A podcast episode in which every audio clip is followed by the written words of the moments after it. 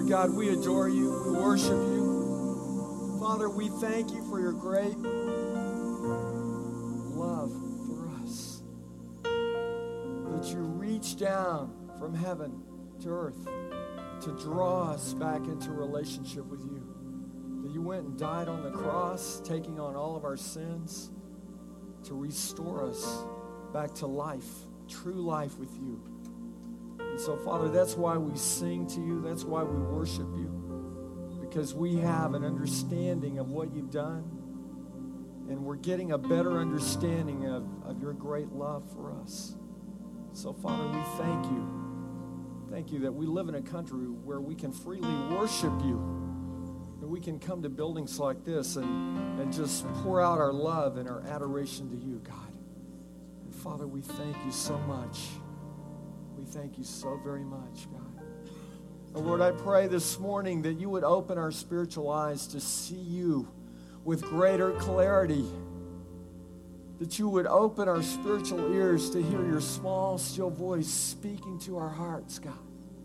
And that you would open our hearts to receive everything that you have for us this morning, God. That we would walk away changed, not the same people that we were when we walked in this building because we've encountered you.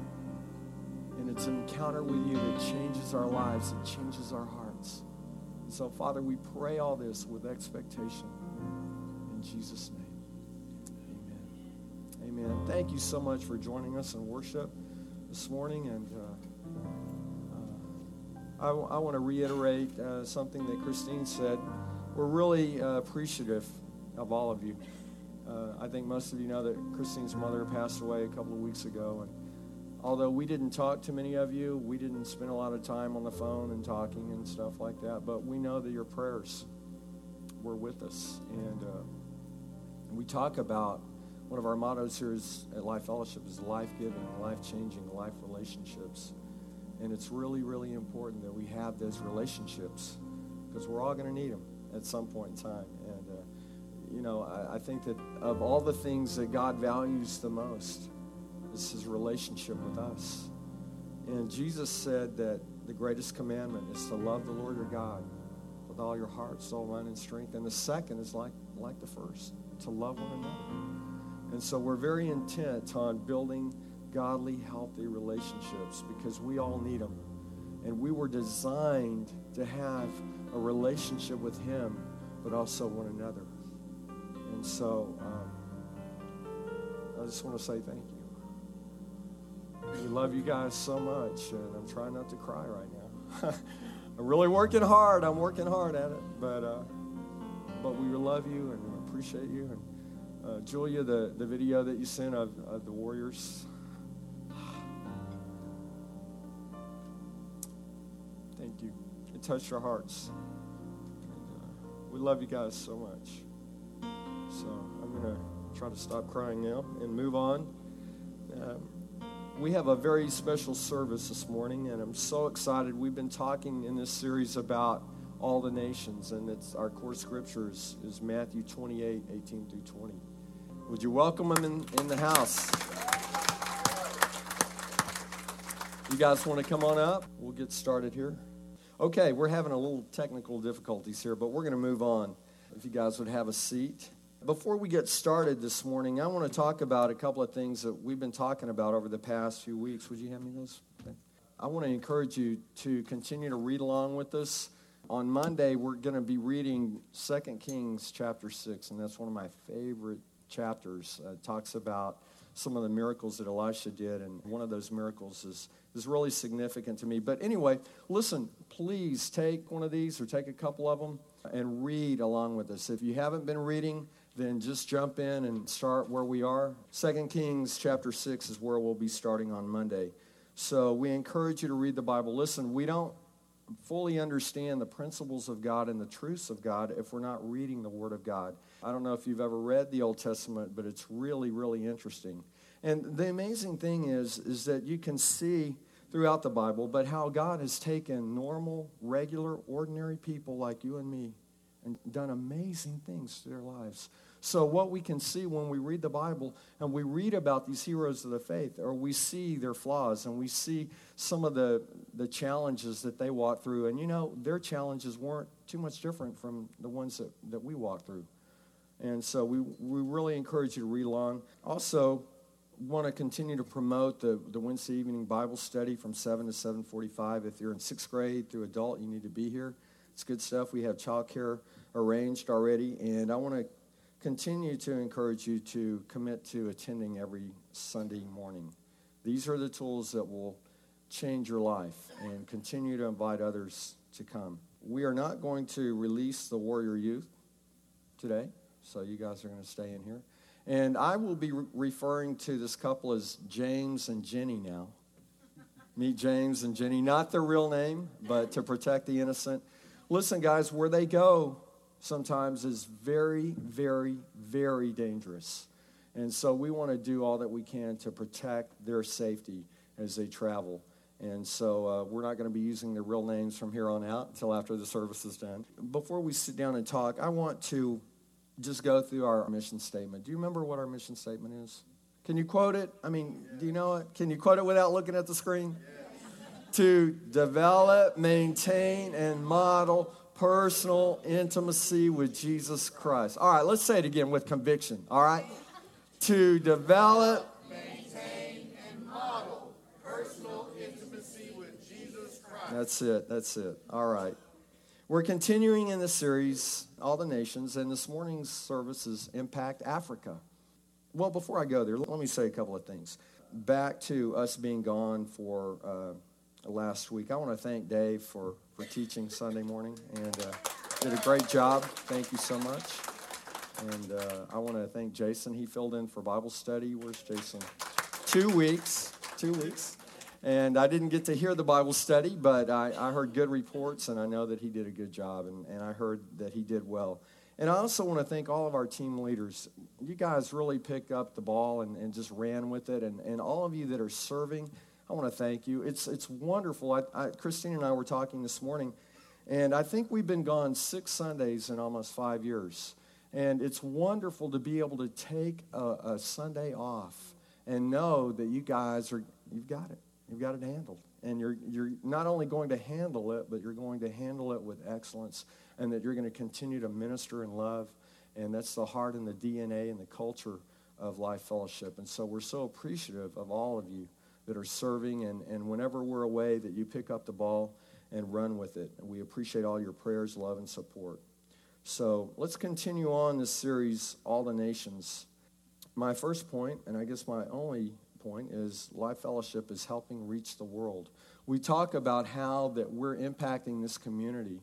We talk about a global impact, a, a, a regional impact, and a local impact, and so we're doing that.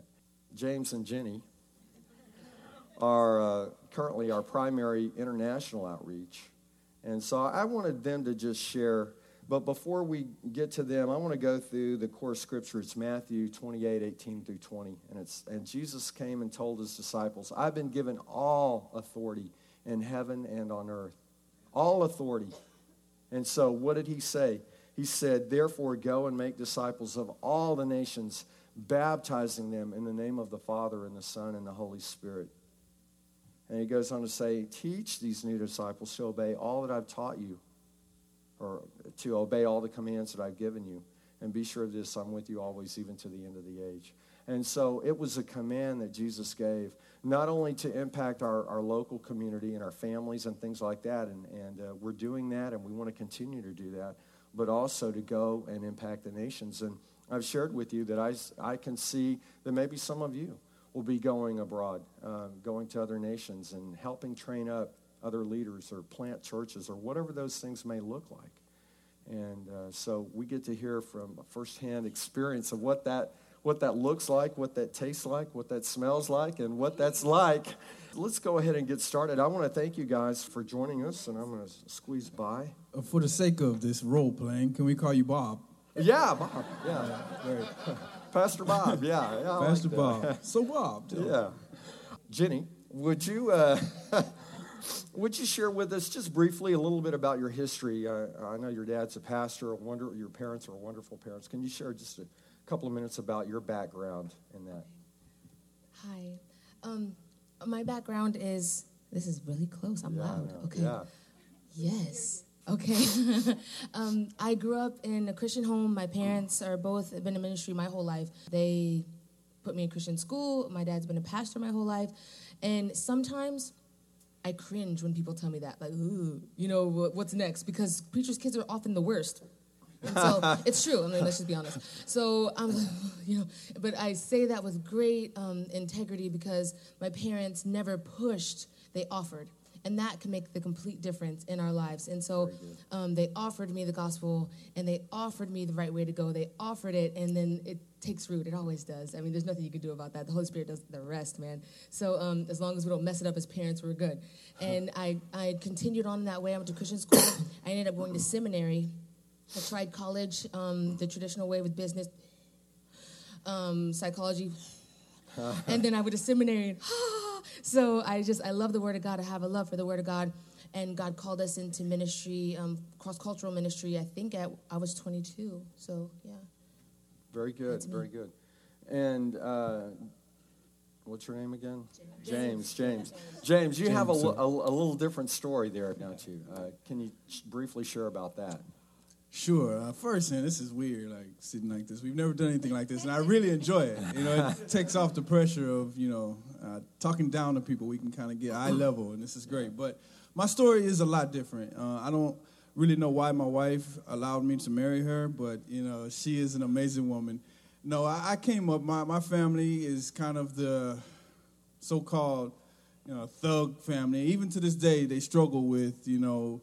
Uh, sexuality problems. I have uh, some drug activities going on, violence, you know, things like that in my family that that that Satan had intended for myself, and, and so, but you know, as as I was growing up, and, and I and I asking the questions, who is God, and you know, why did He create me? And I know He didn't create me for me to live this lifestyle that I'm living. I'm trying to follow the you know the wrong crowd, and I started going to church and the church I started going to kind of led me astray to some other doctrine that I now know that wasn't the truth. And so as I, I, I really impact and embraced the world and I allowed, you know, drugs and alcoholism and things take a take a hold of my life.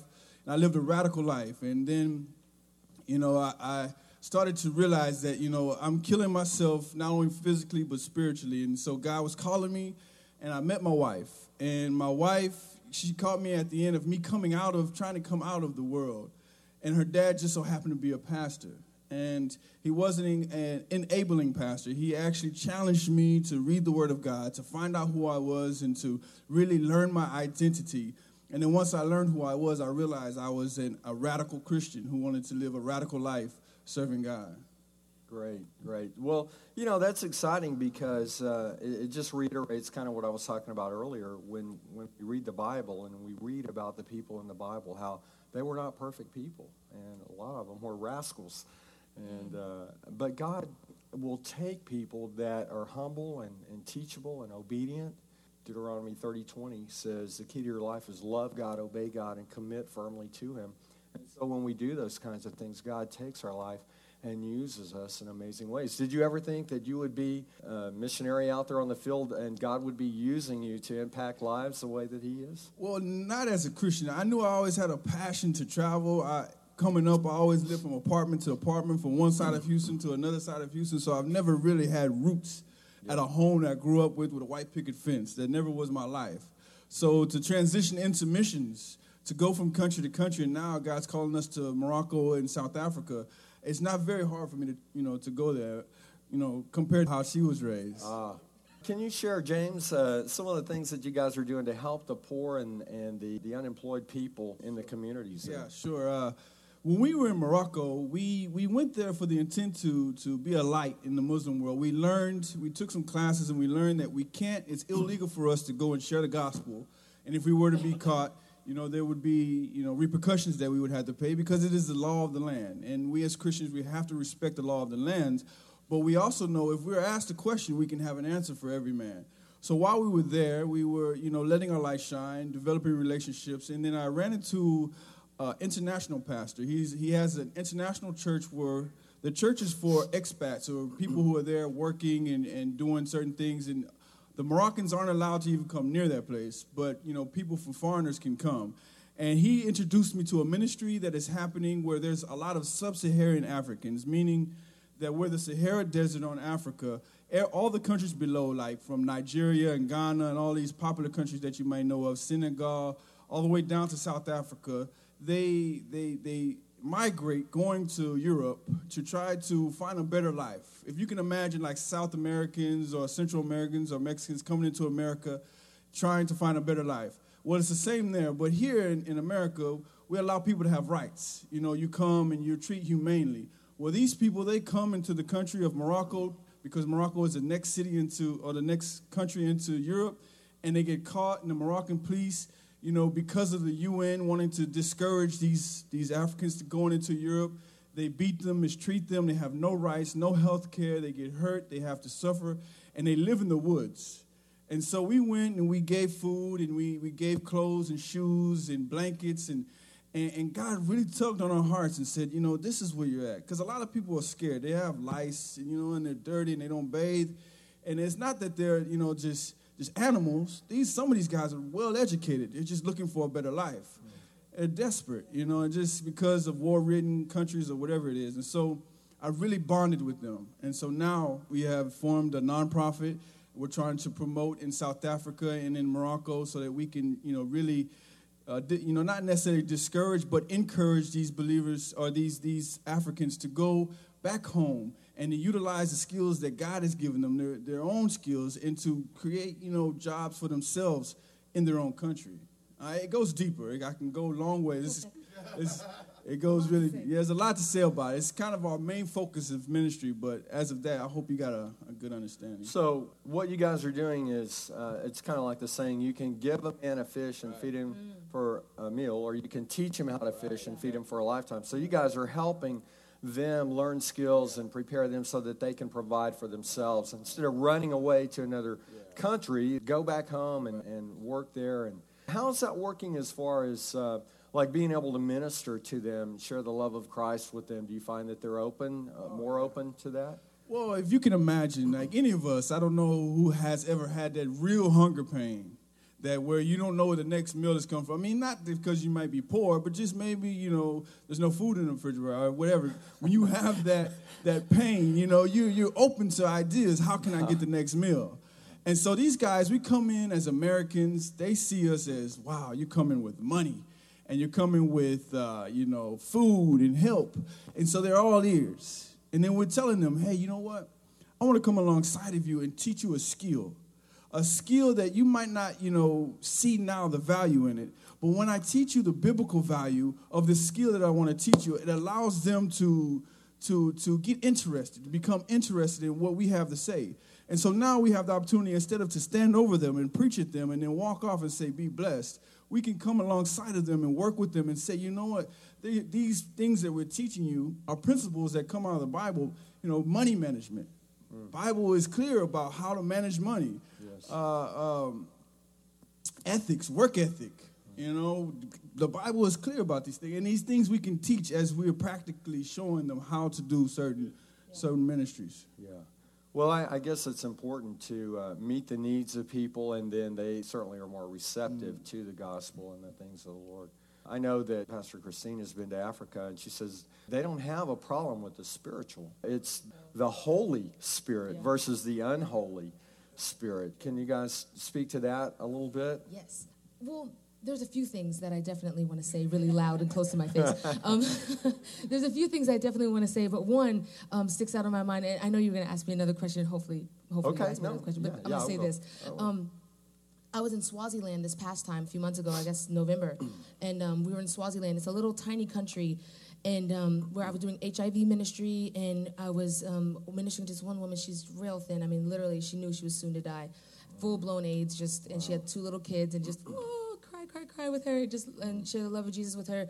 But this uh, whole homestead, everyone lives together, and it's you know a few, maybe 30, 40 people, um, different houses, not different people, different houses and different little huts that they live in. And I was going around after I ministered to that woman, I was going around to all the other houses and just praying for people and, and loving them. There was one woman, kind of grabby lady, and um, you know, Grabby lady? Yeah, grabby. You know, just touching it randomly. I'm like inappropriate, inappropriate. But you know, I don't speak Swazi, so so. Um, but she eventually grabbed my hair, and at the time I didn't think a lot of it because when you travel, people see you as different. They want to touch you and touch your hair and touch your eyes and and my crazy. Like this, yes, and um, you kind of do this, and you just keep talking. But um, I get home that night. We put the kids to sleep. We get them baths. Put them in a bucket baths, by the way. Put them to sleep, and um, I wake in the night with weight on my blanket. And I'm thinking, oh, what is this? Somebody's crawling in the bed. It's supposed to be in their own bed. I want to get some sleep. I look down, and they're snakes, black mambas. Now, my kids love Discovery Channel, okay? So I look at them and I know exactly what they are. And I have 29 minutes to get the anti-venom if I get bit. And I'm on a mountain in Swaziland and I don't speak Swazi. And if there was a hospital, I don't know if they have the anti-venom. And all these thoughts are going through my head and I'm Wow. spiraling crazy. And um, all of a sudden, fear and doubt crept in, okay? And fear and doubt are just, man, it's the craziest thing because it can grip you. Mm. Not like, you know, I'm afraid if I'm gonna make a decision and I'm not gonna get the right job or whatever, but like the kind of fear that changes your whole life. Oh, like, unmovable, I can't say anything, I can't, like, all of a sudden the blood drains from my face and I don't know what to do. And I got conviction at that moment. Because the truth is, when I went to that homestead, I was ambassador for Christ, man. And I wasn't on my own accord, and she had no business sending agents to assassinate me and my family. You're, in, you're out of your lane. Completely, you are out of your lane. And so, yeah, she took care. So she conjured up something. And, um, and so, but she had no right. She was completely out of sorts and out of line. In the spirit, she was out of line. And so I got conviction in my heart. The Holy Spirit revealed to me that you're in the wrong place too because you have no reason to have fear like this. It has no reason to grip you. Fear, that's sin, sweetheart. Was like, sorry, Lord. So- Can you get this snake off after, me? Can we do this after the snakes are gone? But um, so um, I'm going to tell you guys something that the Holy Spirit revealed to me. He said to me that fear and doubt are twins born in hell. Their mother's name is Satan, and she had a torrid affair, affair with with her, their mother's name is Sin, and she had a torrid affair with Satan. She, they are constant infants. She constantly is nursing them with the human spirit. They are never full. They are never satisfied. You cannot give them enough. It is not possible. So expel them from your life. Expel fear and doubt. Speak them by name and expel them from your life. In that moment, with the snakes crawling around on my kids, on myself, I had to take inventory of my life. I had to take inventory of this thing that was gripping me. It was bigger than me. Now, everybody, you remember the story. It's something we tell kids, hey? Um, in Genesis, and, and God cursed the snake and he slithered on the sand and, and the dirt, and God said he would eat dirt. God told me that the dirt that he was eat, the dust. I say ashes to ashes, you say, right? What's dust? This. It's all the stuff. It's the flesh. Now, in the spirit, he can't touch me. I'm in heavenly places, man. I'm so far from him. I'm so far removed. He can't touch me. If he finally got to heaven for some strange reason, I'm inside Christ.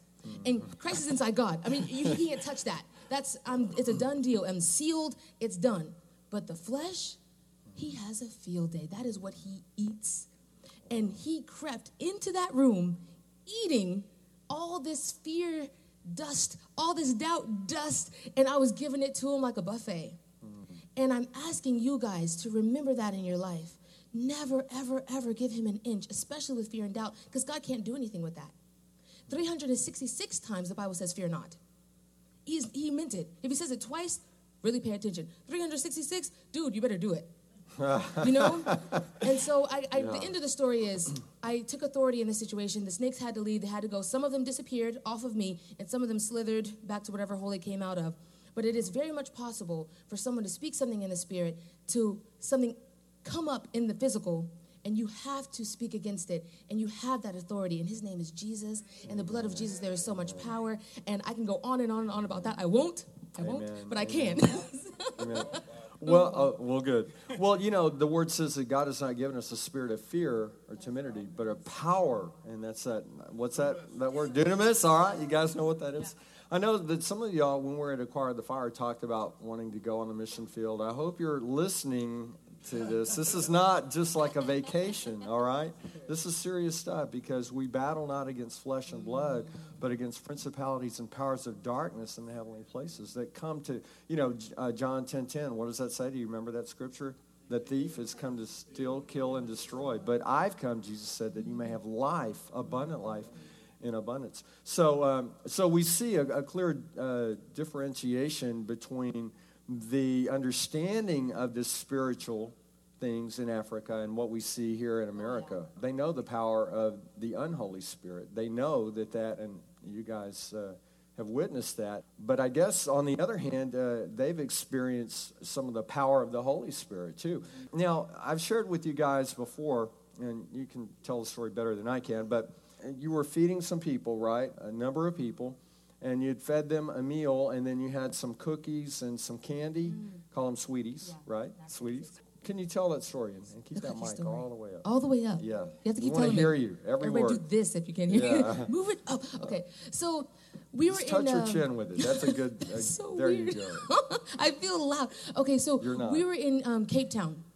In, in Cape Town, in South Africa, there are so many townships, so many squatter camps. I mean, they're innumerable. So you have super rich houses, and then right on next to that, there's a little place where nobody they put little tin together and that's where they sleep mm. it gets quite cold this is the um, southern hemisphere so um, our summer is their winter. So july august super super cold in times of the year. So it was i think we were maybe in, in september it was still quite cool. And we were bringing food. Thank you. We were bringing food. We were bringing um, um some sweaters and things for the kids.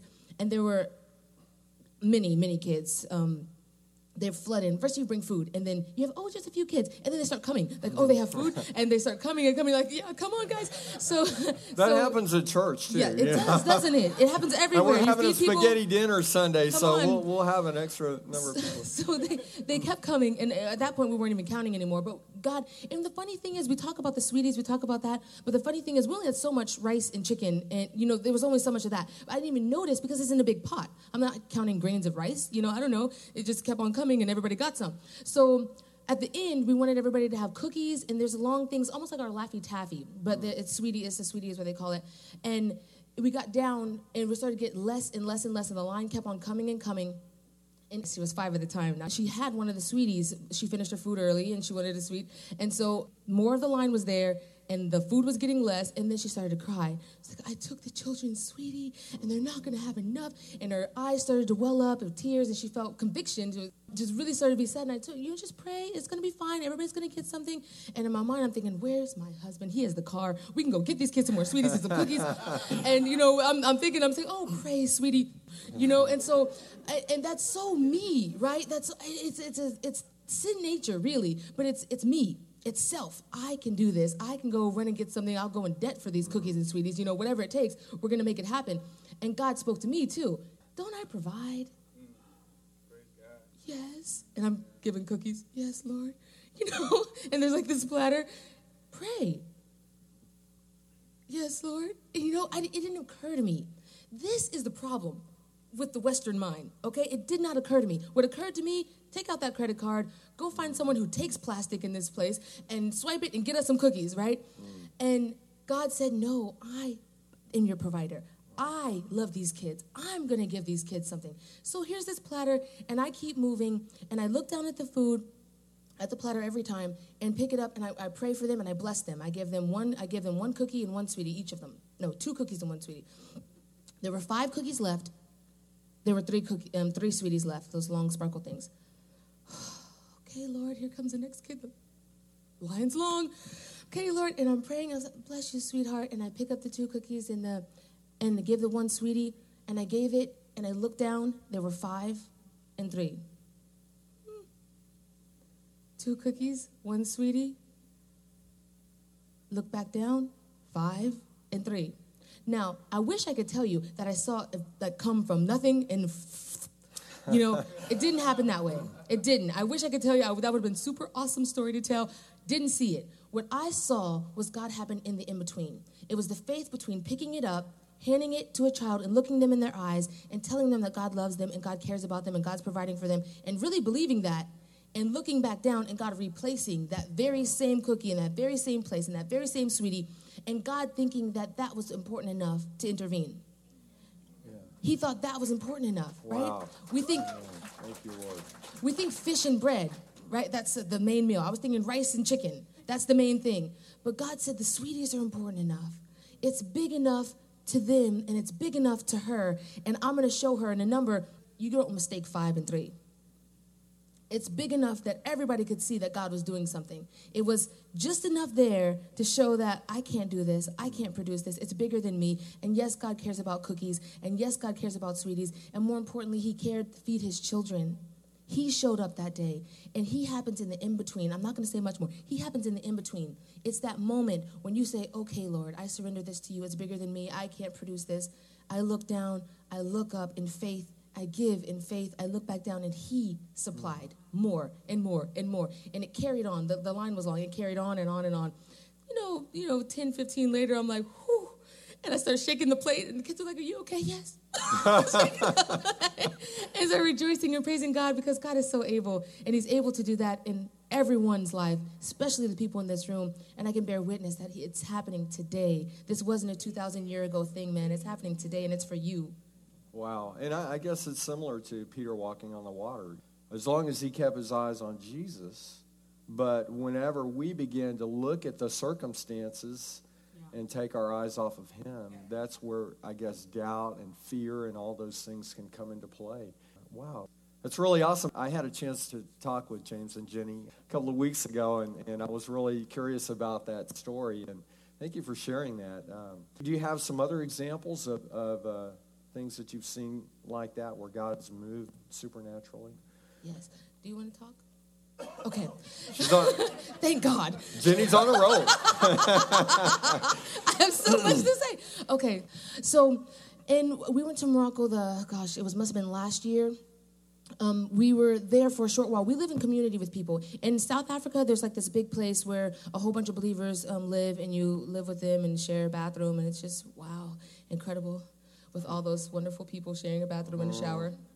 So, but in North Africa, um, God provided us with an apartment, and literally that was a miracle all by itself. He just completely provided us with everything that we needed in Western toilet, Amen. and um, but across the way, we go into the community every single day, and we lived with everyone else. And so we go buy the bread every day, we go buy the meat, everything like everybody else every day.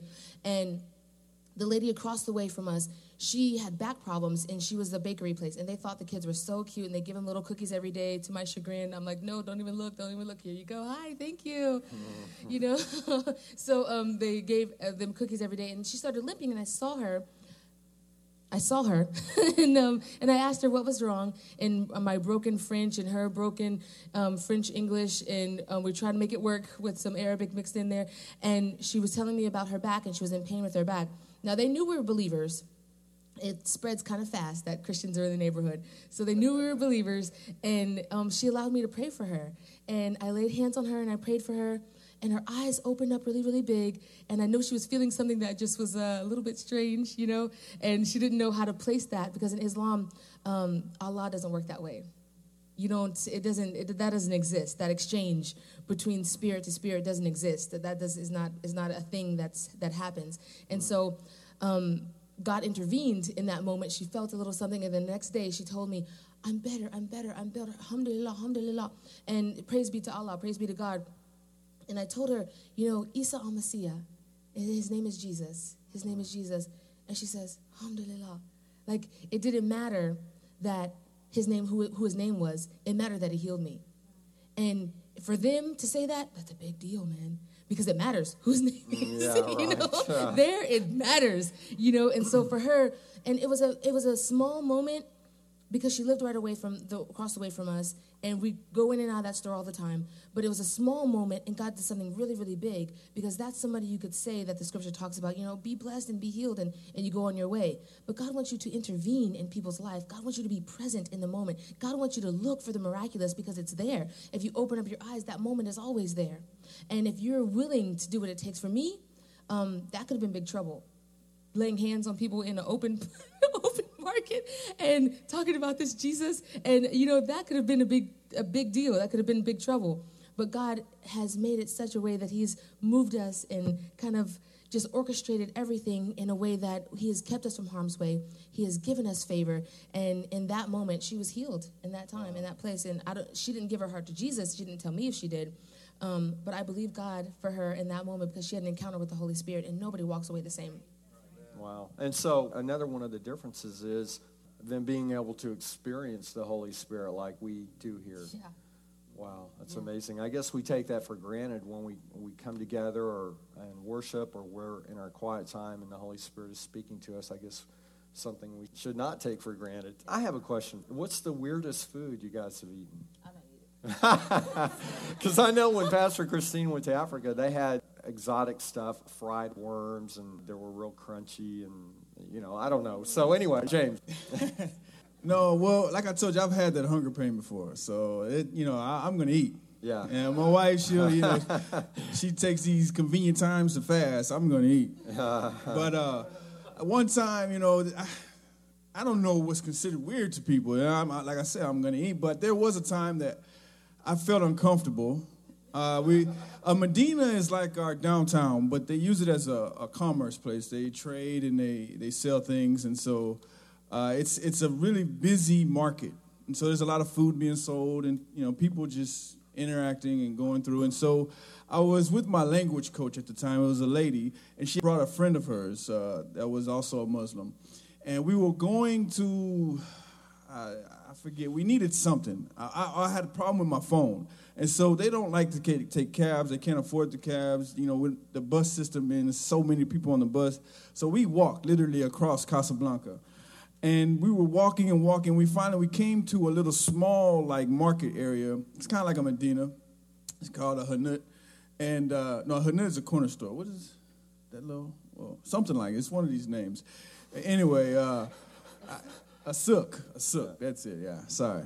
Um, so, but when we got there, they had this, this. They explained to me with hand gestures, and, and my language coach explained, translated to me that they, the the guy, her friend, had a cousin who worked in the in the souk, and in the souk, they they sell these big old pots. They have these big pots of boiling um, snails, and it's not like uh, French France where they you know saute them and they add garlic butter and this and that. They they actually just uh, pick them up from the ground and they, they they I don't even think they have a farm for them. I think they just go and harvest them through for you know through the dirt.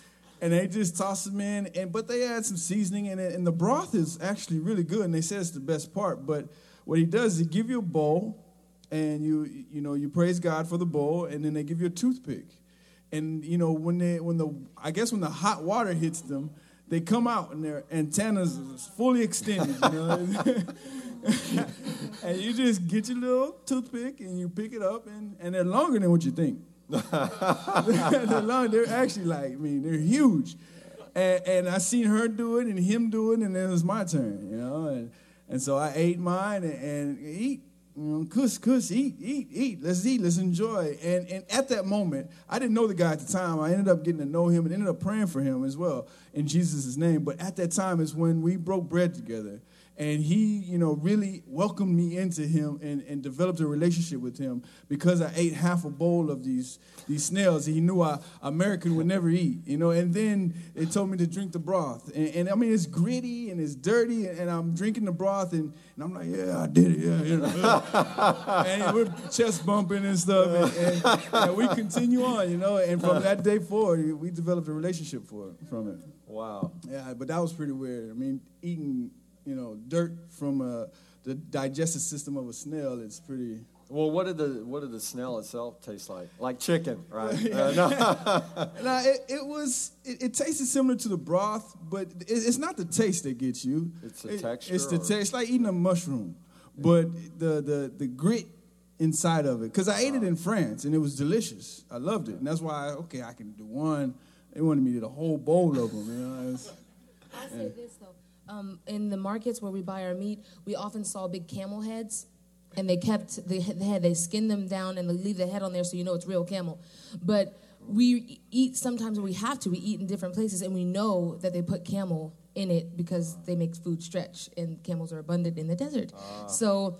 I can't say that I've ordered camel, but I'm certain that they've snuck it in somewhere. I'll show you this, you know, kind of a thing. So What is the the cow head kabasa or something like that? Do do they do that kind of thing? Put the the camel head in the dirt and cook it, or No, well, we've they have a lot of practices. I haven't seen them put the camel head in the dirt. They eat the meat all the way from just above the neck. They eat the tendons, and they do eat eyeballs and all this stuff. But they put the head there on display to to so you can be assured that it's real It's camel. authentic. Yeah. Oh, Yeah, good. straight in the heat and the flies and it's all there for you. There, there's no like USDA though, you guys. and there's no there's no plastic covering this animal, and there's rows of them, and the butcher's back there handling beef and chicken all at the same time, and and the flies are enjoying with you, and it, look at this, and the tongue's hanging out and just posing for you. So it's it's an experience. Yeah, it is an experience.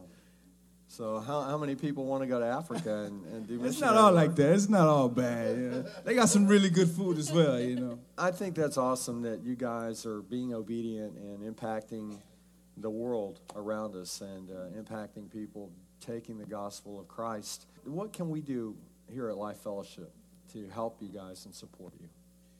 Uh, for me, what's most important because I'm the head of my household, and I'm going and I'm and I'm you know acting. I'm I'm, I'm an ambassador for for Christ, and I'm leading my family, but I'm still human, and so that I have uh, you know limitations. And so prayer is the most important. There's been times where my whole family is sick except me. God just teaching me lessons. And so they're throwing up and can't, and they're not able to, they're not able to uh, digest food, and, and they're continuously throwing up. And the only thing that would help me at that time is prayer. And I had the opportunity to go to a cafe and call my family, and people prayed. And by the time I got back to my room, the prayer was answered. So the most utmost importance is that you remember us in prayer. I mean, it's one thing to say, "Yeah, I'll pray for you," and we all do that sometimes. I'll pray for you and never pray for them. But we really need because we're in enemy's territory, especially in in in um, the Islamic world, where Satan doesn't want us there. And a lot of people hear Islam and get scared because it's a tactic that Satan is using. So there's a lot of oppression and, and defense against Christians and believers are coming in. So we really need prayer. That's one of the utmost. Definitely prayer, um, and pray specifically for protection and for favor. Um, these words are so important to us, literally for favor, because we've been in situations we know it's nothing but the favor of God. Has said at checkpoints under gunpoint, "We're here to tell everybody about Jesus." Um, and then literally the guy's just like, "Get out of my face," you know, keep going. And it could have been really bad, and but the favor and the blessing of the Lord, he, He's just covered us. Ask people to give. Give what God wants you to give. When you are supporting a worker, whether it's us or somebody else, I don't care who it is, if God didn't tell you to do it, please don't do it. I would ask you to fold that up, put it back in your pocket, because I don't want to touch anything God didn't put on anybody's heart to give to us. It is so important that it comes from God. He is the author and perfecter of every good gift, of every good thing, and it's not possible for it to be a part of us, for us to take it into the world and for it to grow and prosper, prosper and bloom without it coming from him. And so, so there's so many good people. We talk about it all the time. Like you have your Oprahs and these these wonderful good people in the world that do nothing. They can't even blimp the screen in Africa, in North Africa, in the Muslim world. Why is that? They have money, they have access, they have all kind of notoriety because they're just good. And the enemy of great is good. It's the enemy. These are antithesis of one another. God deals with the excellence in people. When you give from the abundance of your heart, and it's because God prompted it, whoosh, I need that gift that God is getting. That's what God grows, and God, that's what God prospers. And so we need people to come, warriors. We need people to come. We need people to give, and we need people to fast and pray for us. Good. Well, let's do that now. Would you bring the kids up and, and we, we want to pray for you guys as a family? Yeah, yeah. Yeah. I want to bring to your attention is this this family is going into a country that is dangerous, it can cost them their lives, and they take their children. These are the warriors on the front line. And I just want you to really, honestly, in your heart, commit to pray for them and their children. Would you stretch out your hand and let, let's let's pray for them. Lord God, we lift up this family to you, Father. Mighty man of God, bold and strong. Lord, we pray your protection over him. That your Holy Spirit would continue to guide and lead him, Father, as he goes about doing the work of the kingdom. Father, that your protection and blessing would be upon him and his wonderful wife, Lord God. Protection, blessing, favor. Lord God, that you would watch over them and protect them and continue to guide them and lead them by the power of your Holy Spirit, navigating through the challenges, the dangers, taking them to the safe places, taking them to the places where you've opened up the doors for them to share the love and the Word of God. And that there's, there will continue to be much fruitfulness that will come from the work of their hands and sharing the love of Christ, and that you will bless these children, your hand of protection always upon them, Lord God, to watch over them and keep them safe, giving them wisdom as well when to speak, what to say, what not to say. Lord God, and thank you for this mighty young man and young woman that you're raising up as they see the example of their parents. They see the power and the fire of the Holy Spirit going before them in real and tangible ways that change their life, that build their faith because they've seen you, God, do miracles and do mighty things. So, Father, we lift up this family to you. We pray blessing and favor and protection, strength, encouragement, uh, further anointing, power of the Holy Spirit working through their lives, God. And we thank you. We thank you for them. And Lord, we pray your abundant blessings in every area of their lives, Lord God. In Jesus' name. Amen. Wow. Thank you, guys. Wow. You know, it's one thing to to share the gospel of Christ at church or here in Kemah, League City, in this area. It's another thing to go to another country where it's illegal Yeah. where it's illegal, where it's dangerous. And so I, I want to encourage all of us to continue to pray for them. You know, the, the great thing about the Holy Spirit is, is uh, Jenny has called a couple of times and given us a word that was really timely for us.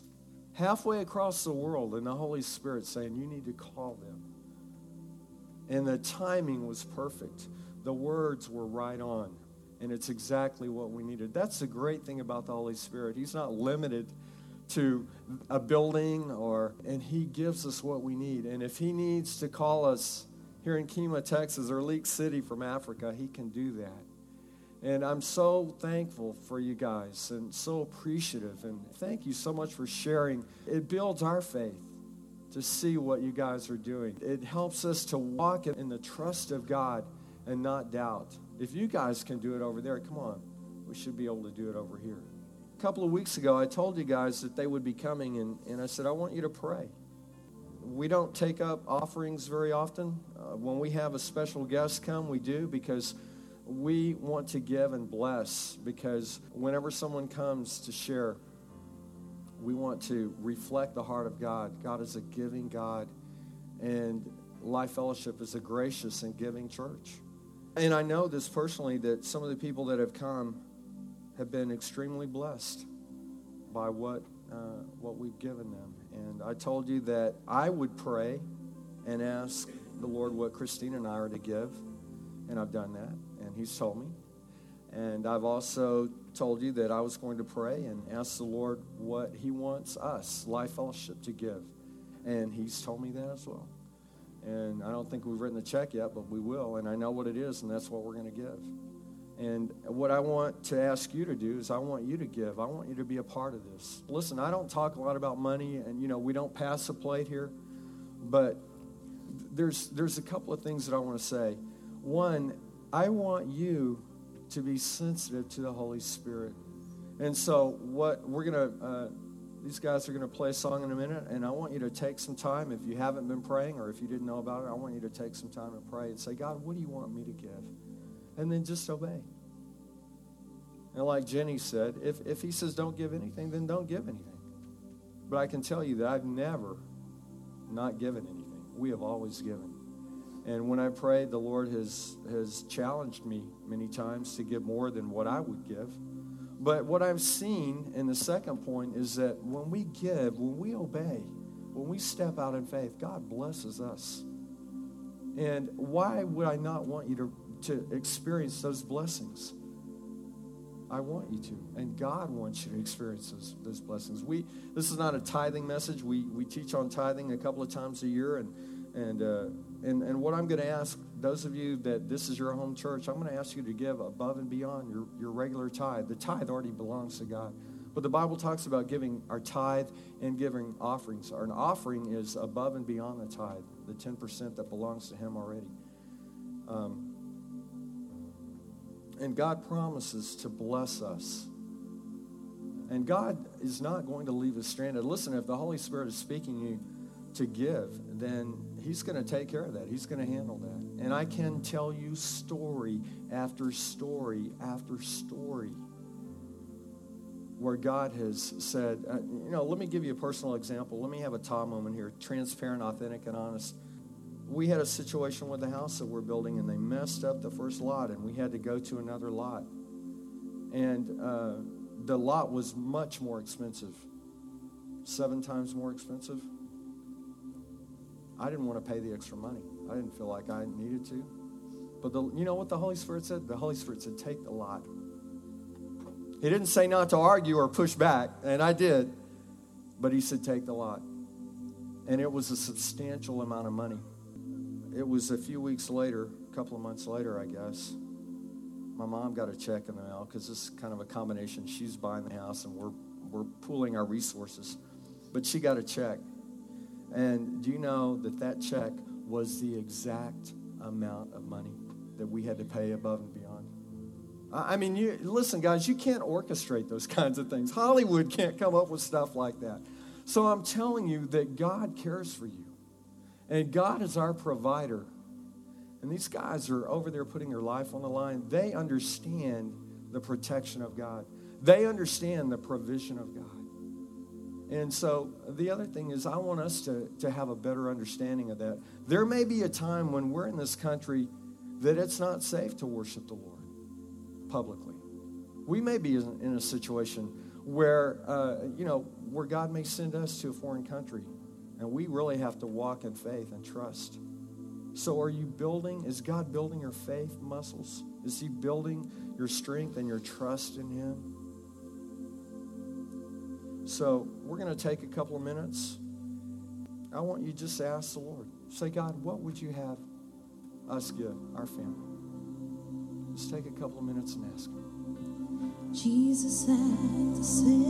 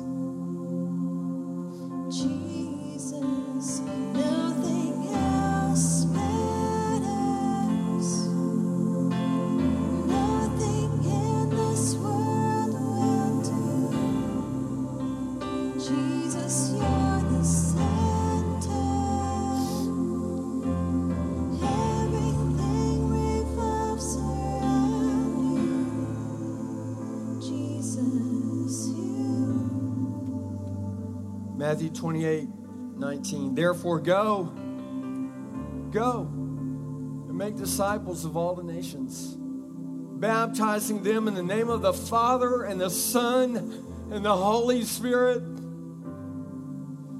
Teach these new disciples to obey all that I've taught you. And know that I'm going to go with you. I'll be with you always, even to the end of the age. How many of us can go? Most of us probably can't. But we can help those that are going. We can pray. We can support. If you're if, if you're giving today, if, if you'll just make the check out to Life Fellowship and write in the memo uh, Africa, or if you're giving cash on the envelope, Africa. Listen, guys, there there may be somebody that you meet in heaven one day. Maybe an old man comes up and says, Hey, I don't know what we look like in heaven. Maybe we don't look old in heaven, I don't know. But he may say, Those missionaries that you, you support and pray for, I was in Africa, and they came to my, my little community, my township, and they shared the love of Christ. And I'm here today because they came, because you helped send them.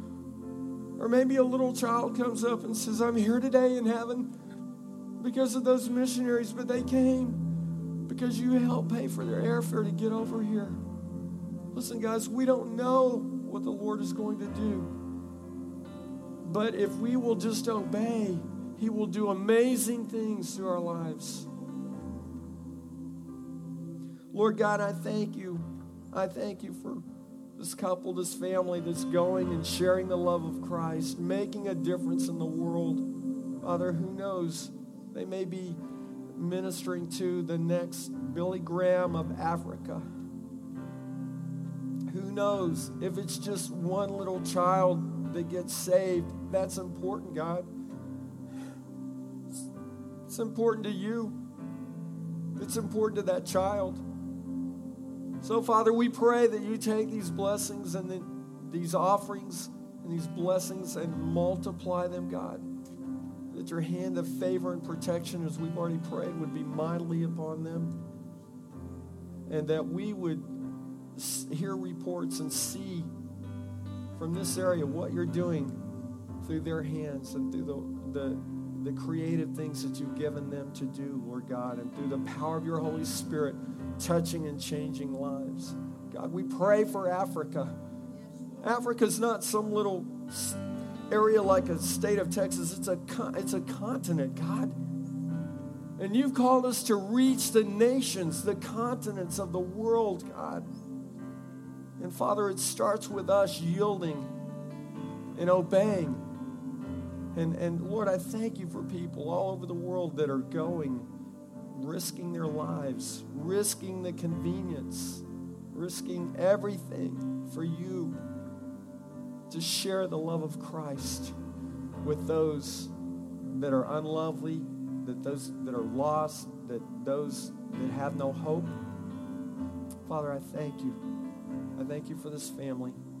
I thank you for Life Fellowship, a gracious and giving church. Lord, I thank you for Jesus Christ, who we desire to replicate and duplicate. And we give because you gave. We give to reflect your heart and your character. God, you give to us so that we can be a blessing to others. Thank you so much for this opportunity, God. And, and we expect to hear great reports of what you're doing, further great reports. Jesus' name. Next Sunday, uh, we're going to have a wonderful time. I hope you will join us. Be sure and sign up and uh, help help out with the food. We talk about we talked about it this morning. Relationship building. Listen, guys, it's important that we build relationships. So come next Sunday if you want. Uh, if you have children to be dedicated, please call the office and make sure we have you on the on the schedule for that. And uh, listen, I, I want you to know how much we love you. We appreciate you. And I know that God is making a difference in our lives, and God is taking our lives and impacting the community. You're dismissed. Go forth and live it. If you want prayer, the prayer team will be up here. Thank you for joining us this morning.